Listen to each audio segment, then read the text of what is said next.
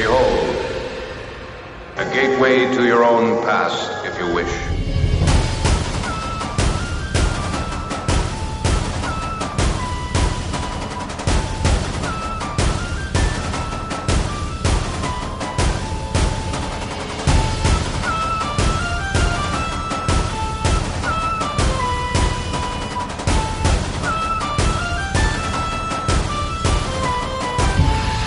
History's strange, it's alien, and it won't give us what we would like to have. It's hour three of a Tuesday morning, and if it is hour three of a Tuesday morning, it means Dave does history on Bill Mick Live.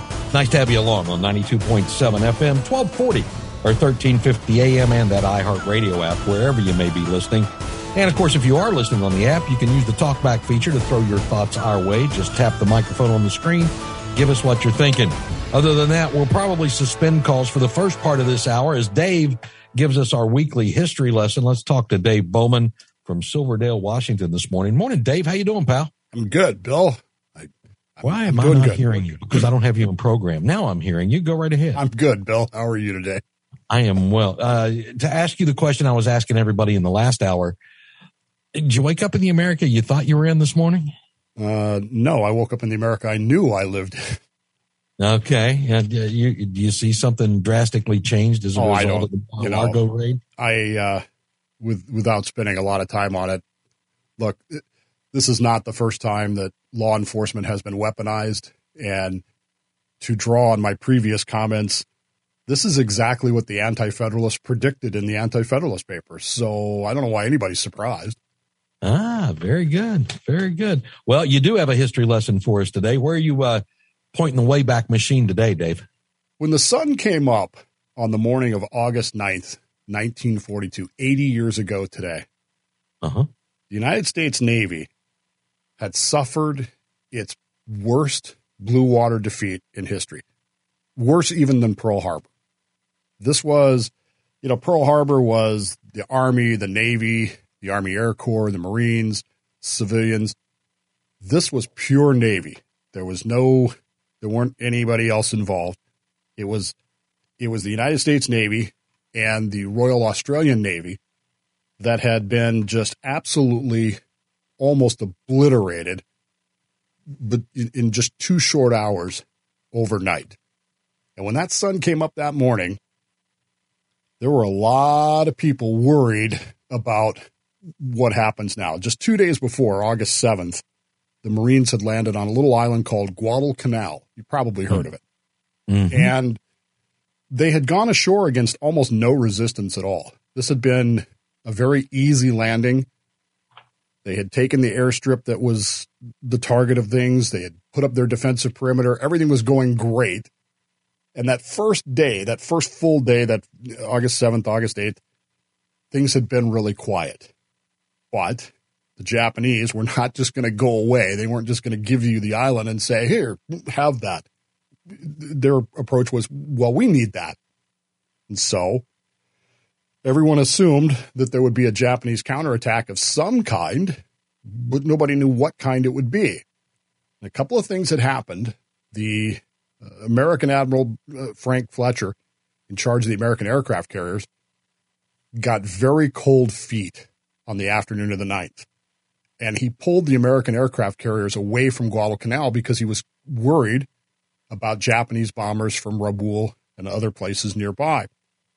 In the meantime, six Allied cruisers, four United States cruisers and two Australian cruisers, were stationed off the beaches there to guard the to guard the invasion fleet, and that was it. Six cruisers, probably eight or nine destroyers, and these ships were sent out on the darkest of dark nights, August eighth, August 9th, and told to guard these beachheads from the Japanese fleet that might be coming. Nobody even knew for sure that it was coming. That's the amazing part. Mm-hmm. And when everything was said and done that morning, four of those cruisers were sunk. One of them was badly damaged, and a thousand Allied sailors were dead. Wow. It was the worst defeat in the history of the United States Navy. but it was just the first of a very, very long battle that would continue for the next six months. The wow. problem was we get into the details of that when we continue in just 30 seconds. Chateau Madeline, one of our sponsors here on Bill Mick Live. If you have a senior loved one and it's time to consider that transition to a facility that has uh, senior living and memory care, you want to take a look at Chateau Madeline. You can do so online at suntreeseniorliving.com.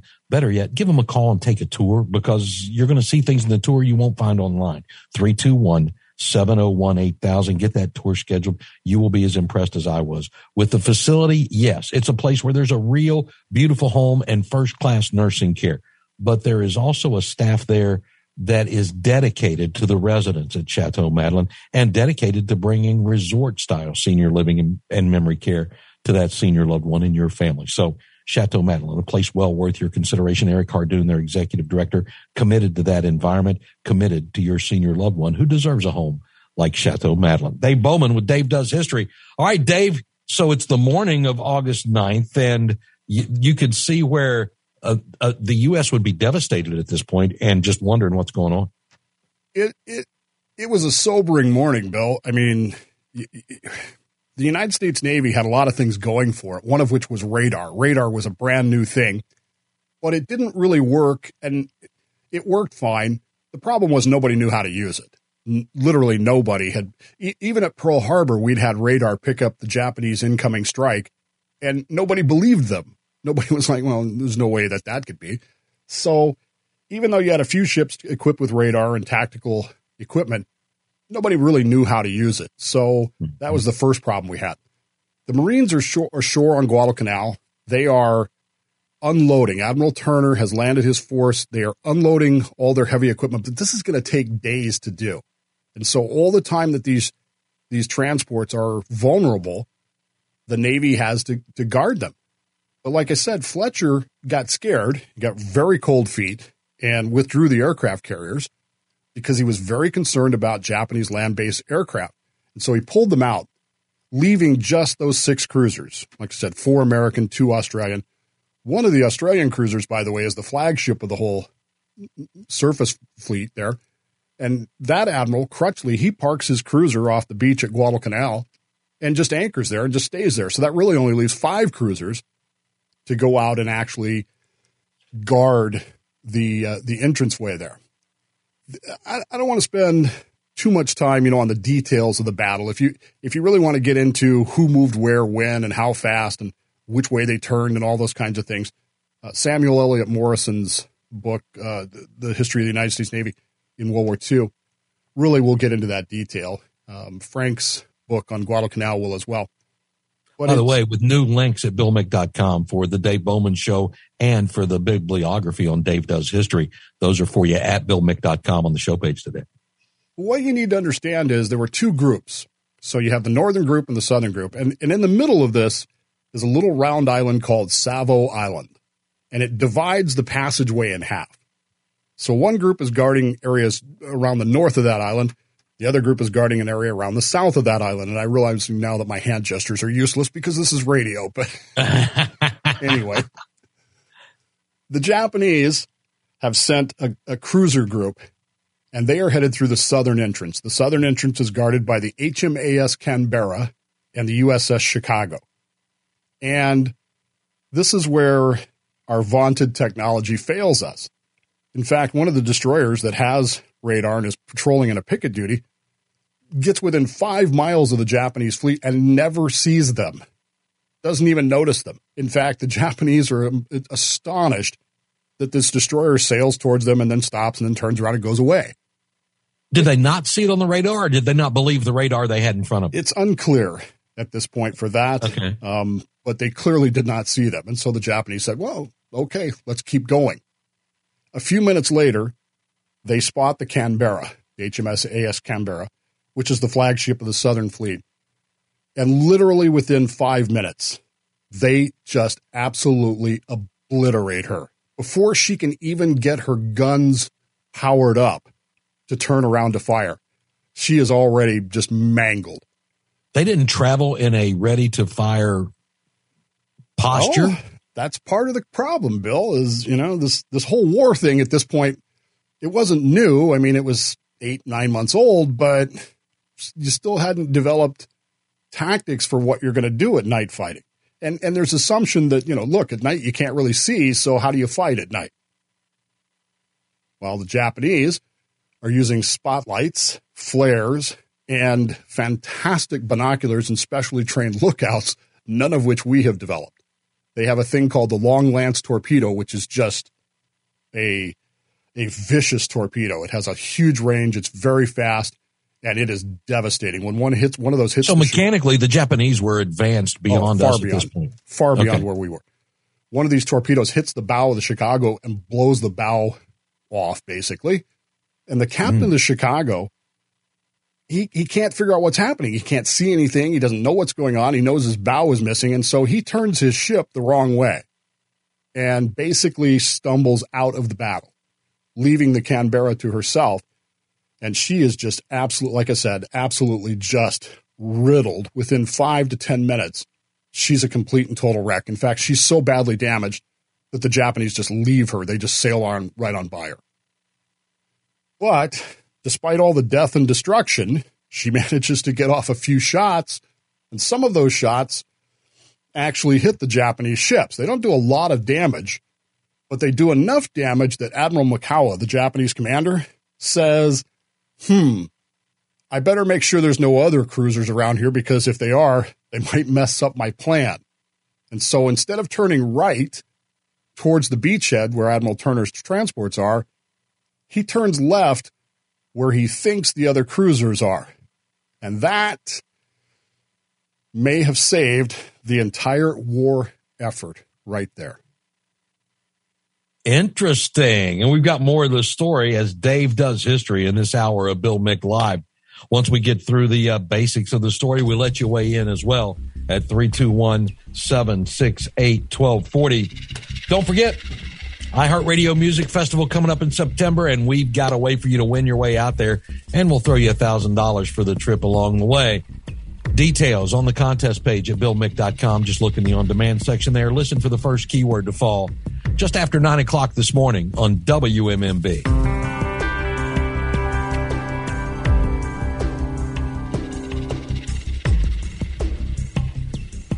Hi, this is Justine, bringing you late night talk for those that go to bed early. Listen to my podcast, What's Justine Thinking, every Wednesday and Friday on Anchor and Spotify.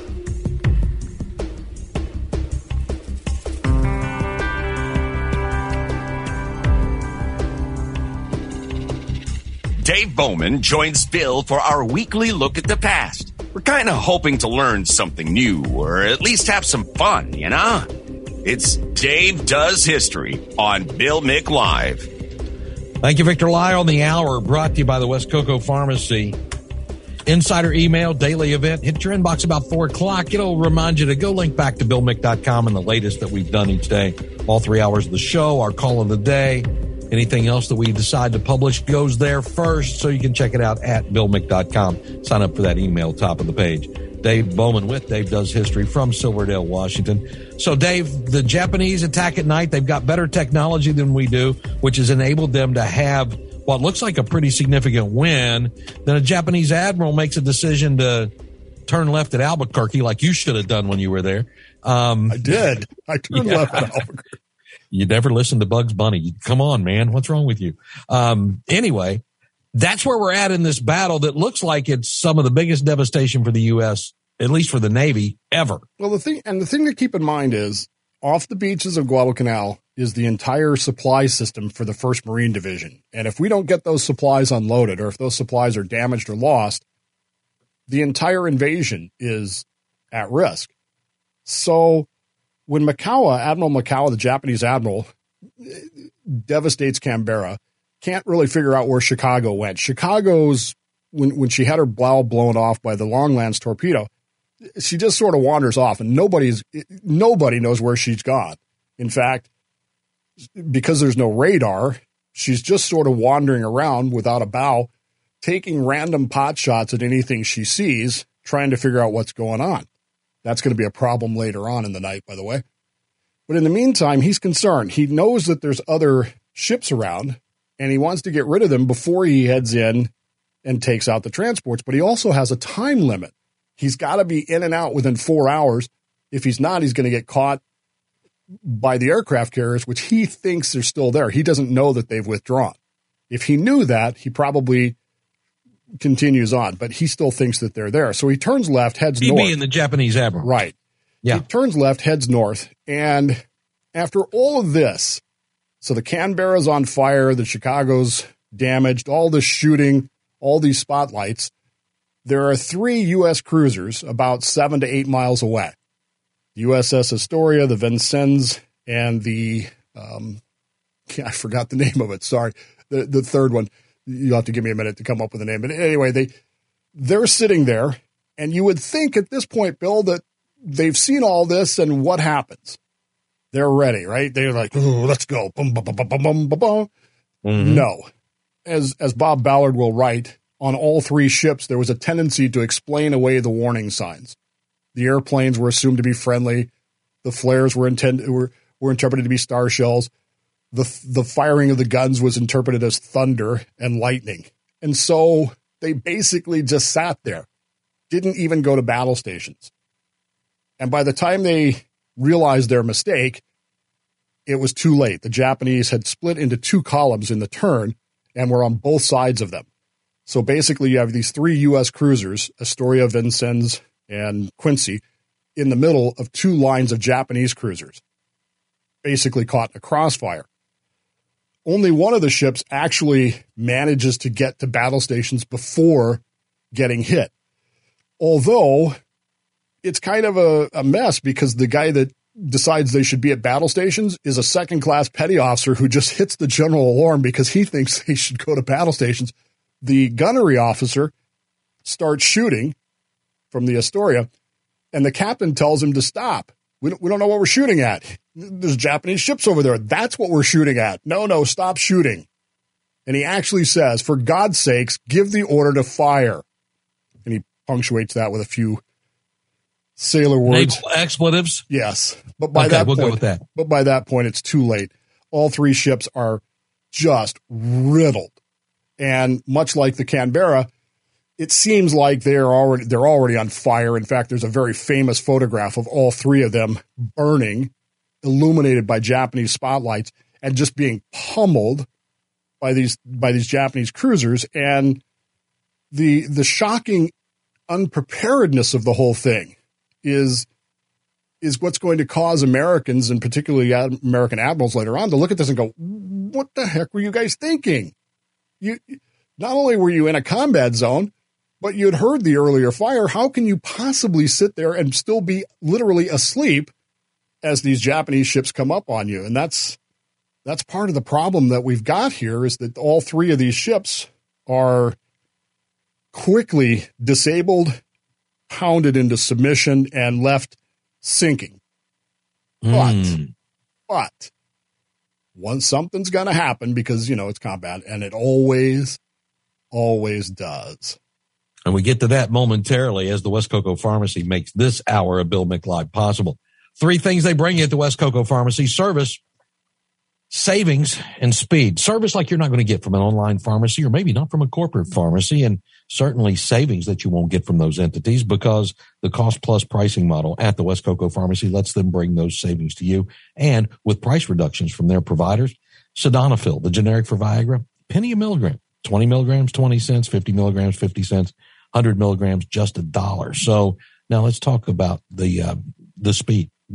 Same day service at West Cocoa Pharmacy, not waiting for the internet pharmacy to deliver it to you or that type of thing. Go to West Cocoa Pharmacy and get it taken care of. And on the service side, they work with your doctor to bring you the most cost effective treatment for whatever it is that ails you. Learn more at cocopharmacy.com or give the West Cocoa Pharmacy a call. It's 321 305 6909. We appreciate them bringing you this hour of Bill Mick Live. So, Dave, something always happens. What's going on now? So even though the three cruisers are burning, sinking, one of them, Astoria, manages to get organized well enough that her fire, her return fire on the Japanese, is quickly becoming, as the Japanese admiral wrote, very accurate.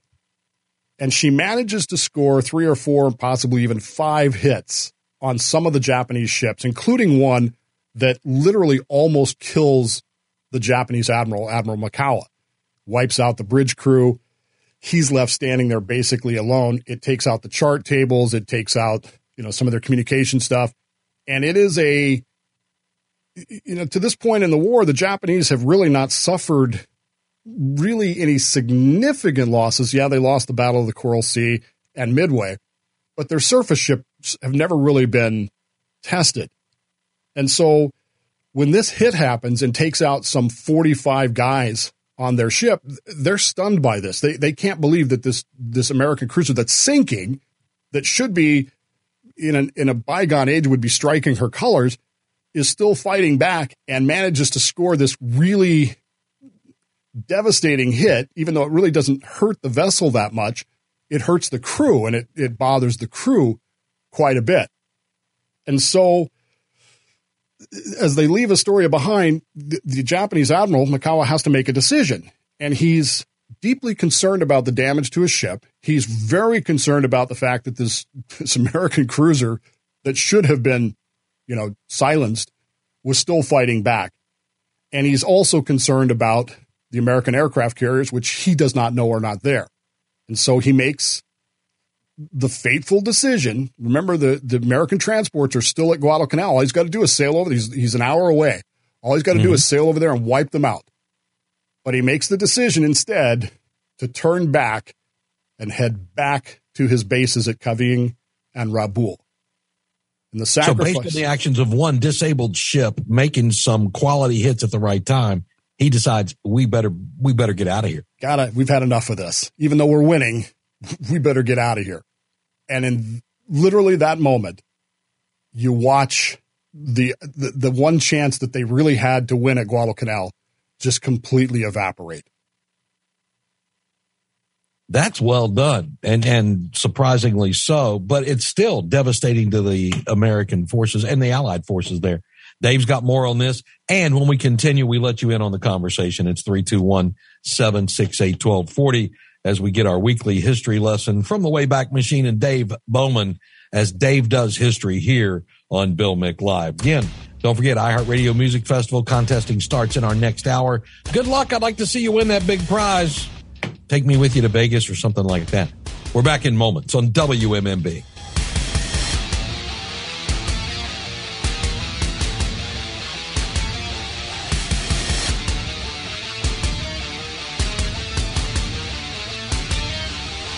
Bill Mick with WMMB Radio in Melbourne, Florida. My show airs mornings from 6 to 9 Eastern. Every day we discuss news, politics, and social issues that impact us all.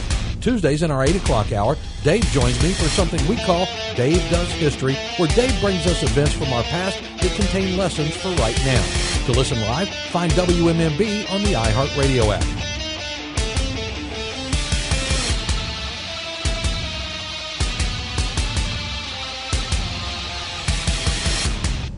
Bill now. 321 768 1240. Common sense on Common Radio.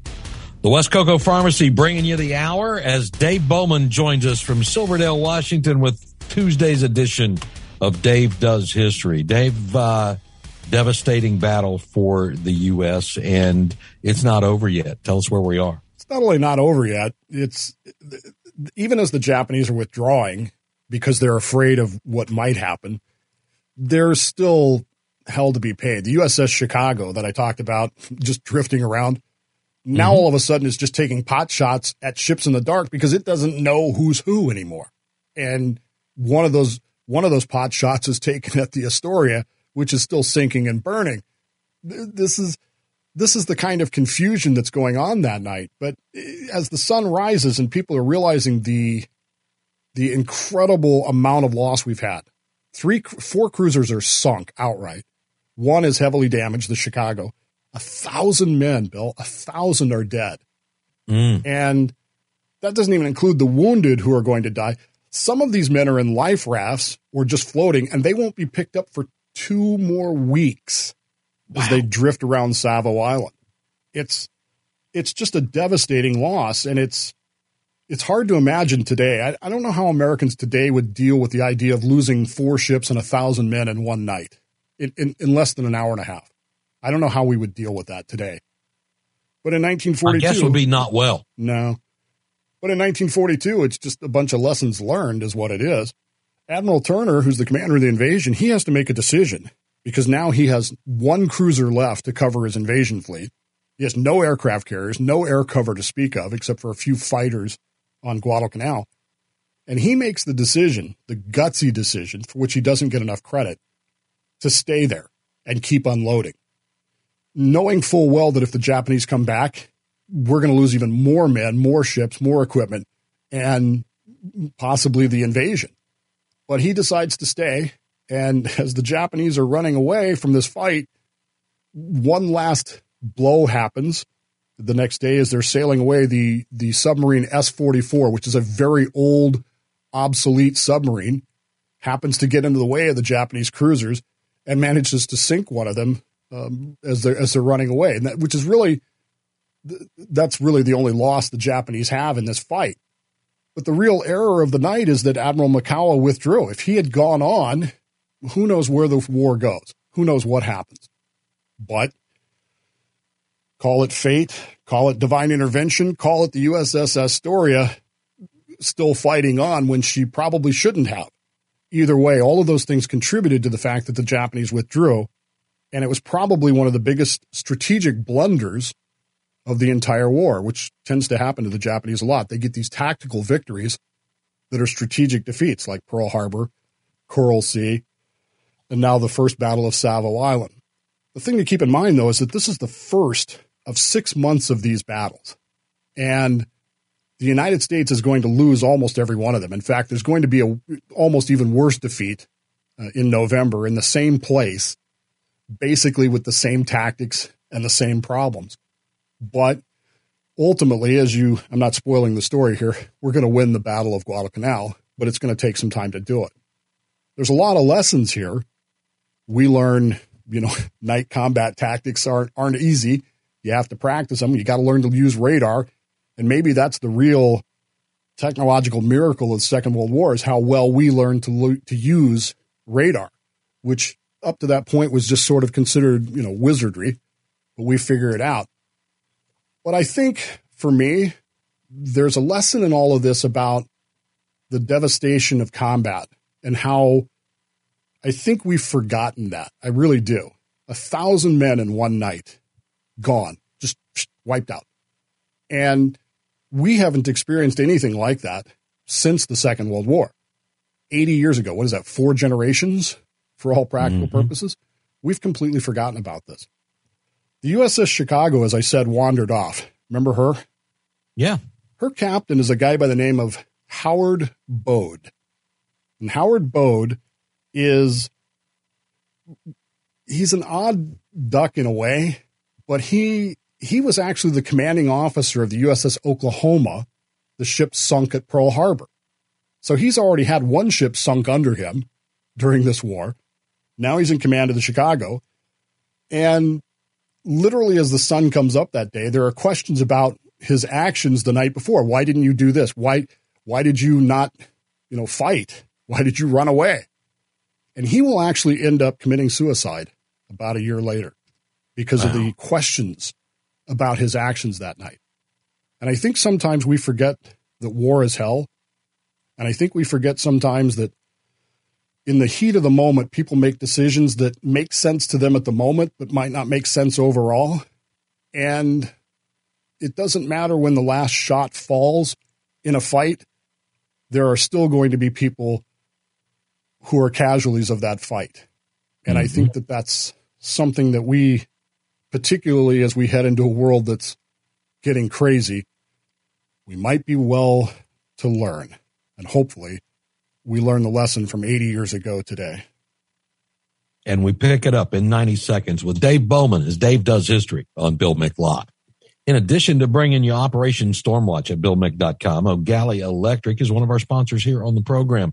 And with it being month three of hurricane season, something Dave Bowman dearly loves, You don't have to be stranded in the dark. A Generac home standby generator from Eau Gallie Electric that they have in stock right now can get you ready for the storm before it happens. And that's always wise. Do the preparation now so you deal with the events when they occur. Doesn't take a hurricane to bring us power outages in Florida. We go through those fairly regularly, depending on where you are. And the ultimate home preparedness booklet available for you at eg-electric.com to help you be ready for the storm. We know these power outages are part of storm season. You can beat the storm with a Generac home standby generator from Eau Gallie Electric. Give them a call at 321 425 3343 or see them online at eg-electric.com.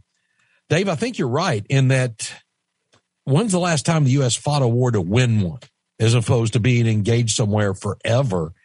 And these lessons were hard learned, but yet we ended up winning that war. And are we better prepared now? Uh, we, we want to think that we are. One of the things I was talking about the other day on one of the other shows I do called the Subvet, we were talking about the this fight at Guadalcanal, and my favorite ship in all of history, probably the ship that really drew me into naval history and into general history, the USS South Dakota, was commanded by a man who was technically a lawyer. He wasn't. Uh, he wasn't technically. He was. He was a line officer, but his real job was lawyer and how he found himself in command of a brand new battleship is confusing.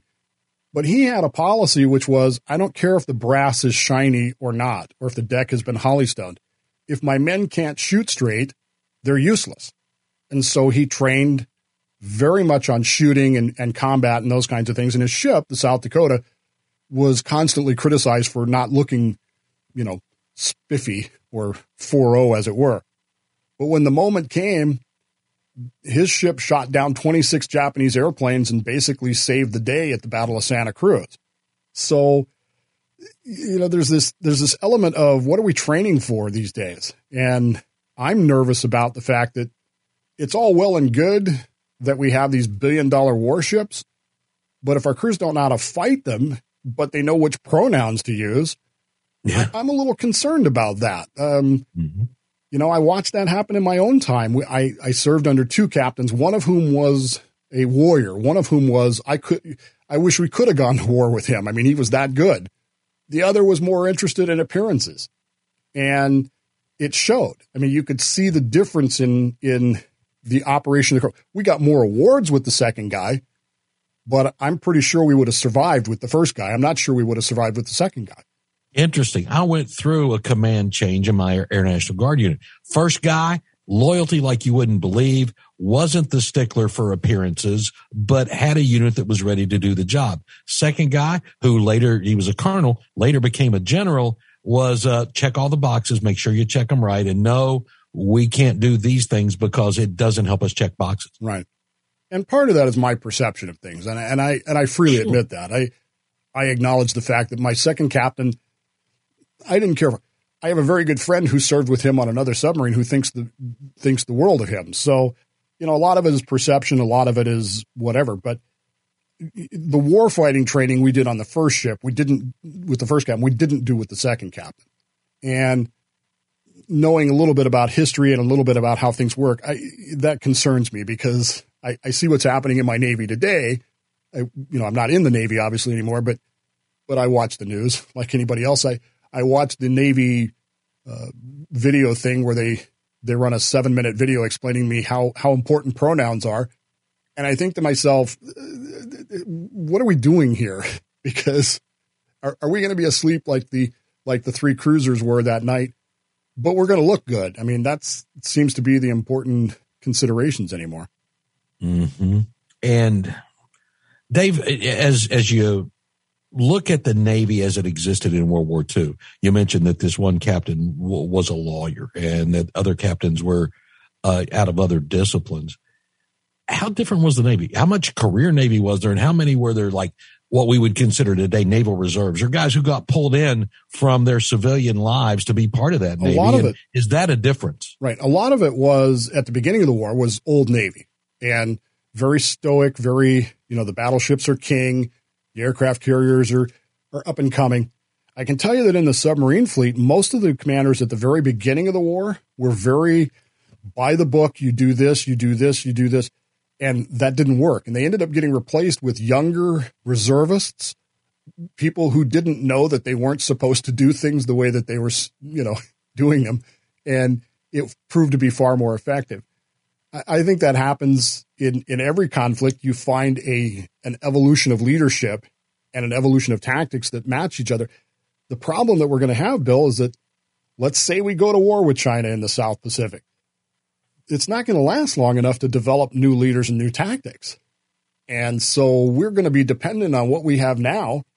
And I'm not sure it's up to the job new technology would assume that China is reasonably on par with where we are? Well, that's the assumption. I'm not sure. I, am I'm, I'm somewhat unique in the sense that I don't necessarily buy that. I think a lot of it is paint and appearance, you know, okay. because that's what communist dictatorships do. But that doesn't mean you shouldn't take it seriously. Hopefully, we're ready for it hopefully we have a better, you know, I'm, I'm, I'm not in the intelligence community, but I did know that the, the intelligence community has finally decided to, uh, to pay attention to China now. So, Woo-hoo. As well, they should. Yes. Dave, it's another great look at uh, Dave Does History on Bill Mick Live. I appreciate it, man. You put a lot of work into this and bring us things in a way we haven't seen them before. So thank you very much. I appreciate it. We'll finish this story in November because that's when this this whole this is the first fight of a whole bunch of fights that will end in November. Very good. I look forward to that, and we'll look forward to seeing you next Tuesday, Dave, as Dave does history with us each Tuesday on Bill Mick Live. Thank you to the West Cocoa Pharmacy. They made the hour possible. Tomorrow on the show, wide open Wednesday. We'll see if anything more comes out of the Mar-a-Lago raid. And uh, we got a stack of stuff in the news we haven't had a chance to get to. But tomorrow's your day, so you get to take us where you like right here on Bill Mick Live. I'll see you in the morning. Dave Bowman, I'll see you next Tuesday, pal. See you then.